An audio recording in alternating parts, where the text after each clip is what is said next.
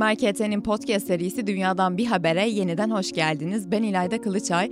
Kasım ayını tamamladık. Bu nedenle bu bölümde dünyada iklim değişikliğine ilişkin yaklaşık son iki haftada hangi başlıkların ön plana çıktığına bakacağız. Son iki hafta diyorum çünkü öncesinde Glasgow nedeniyle ağırladığımız konuklarımızla da birlikte pek çok gelişmeyi ele aldık aslında.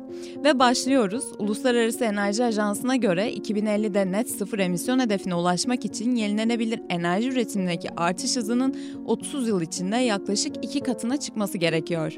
Çin endüstriyel sektörler için yeşil kalkınma planını yayımladı. Sanayi ve Bilgi Teknolojileri Bakanlığı 2025 yılına kadar karbon emisyonlarını %18, enerji yoğunluğunu ise %13.5 azaltma hedeflerini yineledi.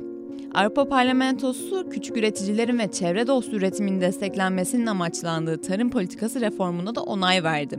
Bu paketle birlikte 2023'te yürürlüğe girecek yeni tarım politikası biyoçeşitliliği güçlendirecek, çiftçiler iklime zarar vermeyen ve çevre dostu uygulamalara yönelecek.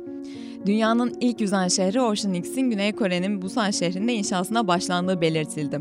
Yüzen şehir 2025 yılına kadar inşa edilecek. Şehrin Busan sahilinde deniz tabanına demirlenmiş birkaç adadan oluşacağı belirtildi.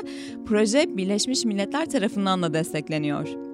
Birleşmiş Milletler Gıda ve Tarım Örgütü Afganistan'da akut gıda güvensizliği yaşayan insan sayısının en az 18.8 milyon olduğunu açıkladı.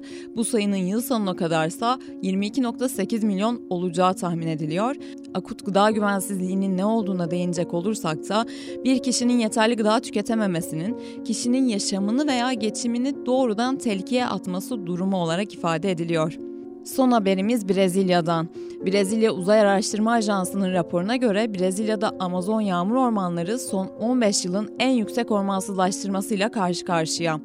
Rapora göre ormansızlaştırma bir yılda %22 arttı. Açıklanan raporda 2020-2021 yıllarında Amazon'da yaklaşık 13.235 kilometre karelik ormanlık alanın yok olduğu belirtildi. Bu rakam 2006'dan beri kaydedilen en yüksek kayıp. Ayın ilk bölümünün sonuna geldik. Gelecek hafta görüşmek üzere, hoşçakalın.